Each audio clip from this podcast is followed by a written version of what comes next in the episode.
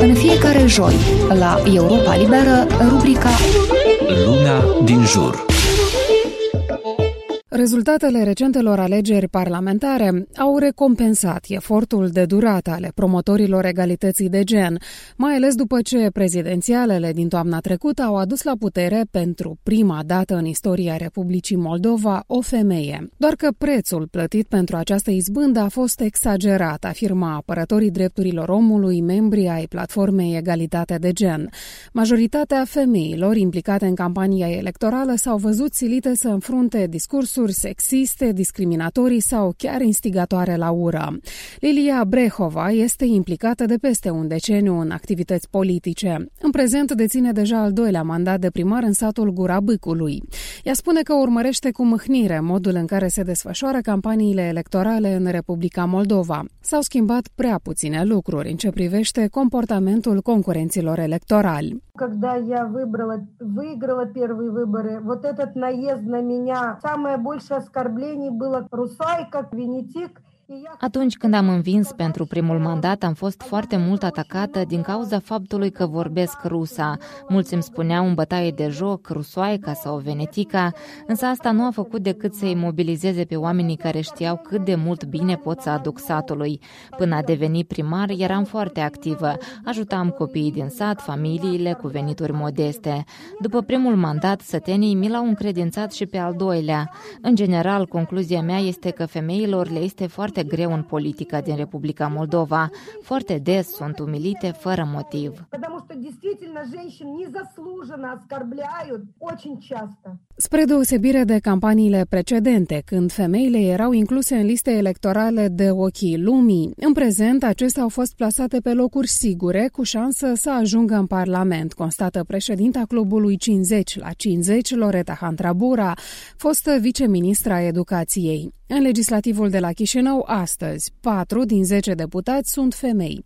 Însă temerea Loretei Handrabura e că în pofida numărului satisfăcător de femei în Parlament, acesta să rămână în umbră, cum s-a întâmplat și în campania electorală. Chiar dacă au reprezentat 47% din totalul candidaților la funcția de deputat, femeile au fost practic absente din cadrul dezbaterilor electorale, acestea fiind în mare parte dominate de bărbați. În plus și discursurile Discursurile discriminatorii și sexiste au vizat în mare parte femeile, atrage atenția Loreta Handrabura. Deci foarte puține totuși femei le-am văzut în auditorii media care prindeau foarte mult electoral. Eu cunosc uh, și plecăciunea tuturor candidatelor care făceau campanii în teritoriu. Dar trebuie să înțelegem că contactul direct este foarte important, dar uh, trebuie să depășim trapul ăsta, să intrăm în dezbateri electorale, mai cu seamă că toate televiziunile au fost uh, deschise. Uh, uneori aveam sentimentul că și formațiunile nu reușeau să acopere, știți, în același timp invitațiile pe care le aveau. Dar eu știu că în interiorul tuturor formațiunilor, într-adevăr, candidate valoroase, care sunt sigur au și discurs, Expertele din cadrul platformei Egalitate de Gen susțin că discursurile sexiste și discriminatorii în adresa femeilor sunt îngrijorătoare și pentru că, indirect, au un impact major asupra violenței domestice. De ce? Pentru că îi încurajează pe cei care cred că locul femeii e la bucătărie, că femeile nu au ce căuta în politică sau, mai grav, că opinia lor nu contează, observă Veronica Lupu, expertă în drept, vicepreședinta platformei Egalitate de Gen.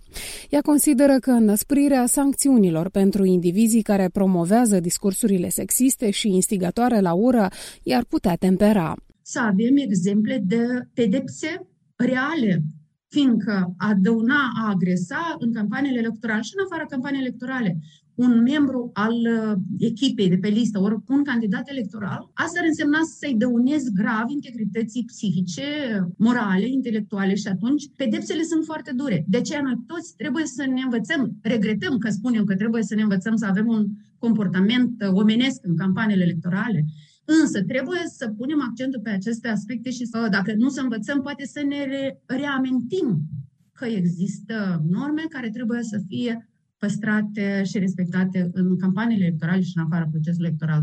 Apărătoarele pentru drepturile omului speră că prezența la guvernare a politicienilor care cunosc pe propria piele ce înseamnă să fii discriminat în bază de gen sau ce impact poate avea o declarație sexistă îi va determina să pună umărul la promovarea normelor legale ce ar pedepsi discursurile instigatoare la ură. O lege cu asemenea clauze fusese adoptată în prima lectură în Parlamentul anului 2016, dar s-a împotmolit în drum spre lectură finală. Din Chișinău de Ana Răileanu, Radio Europa Liberă.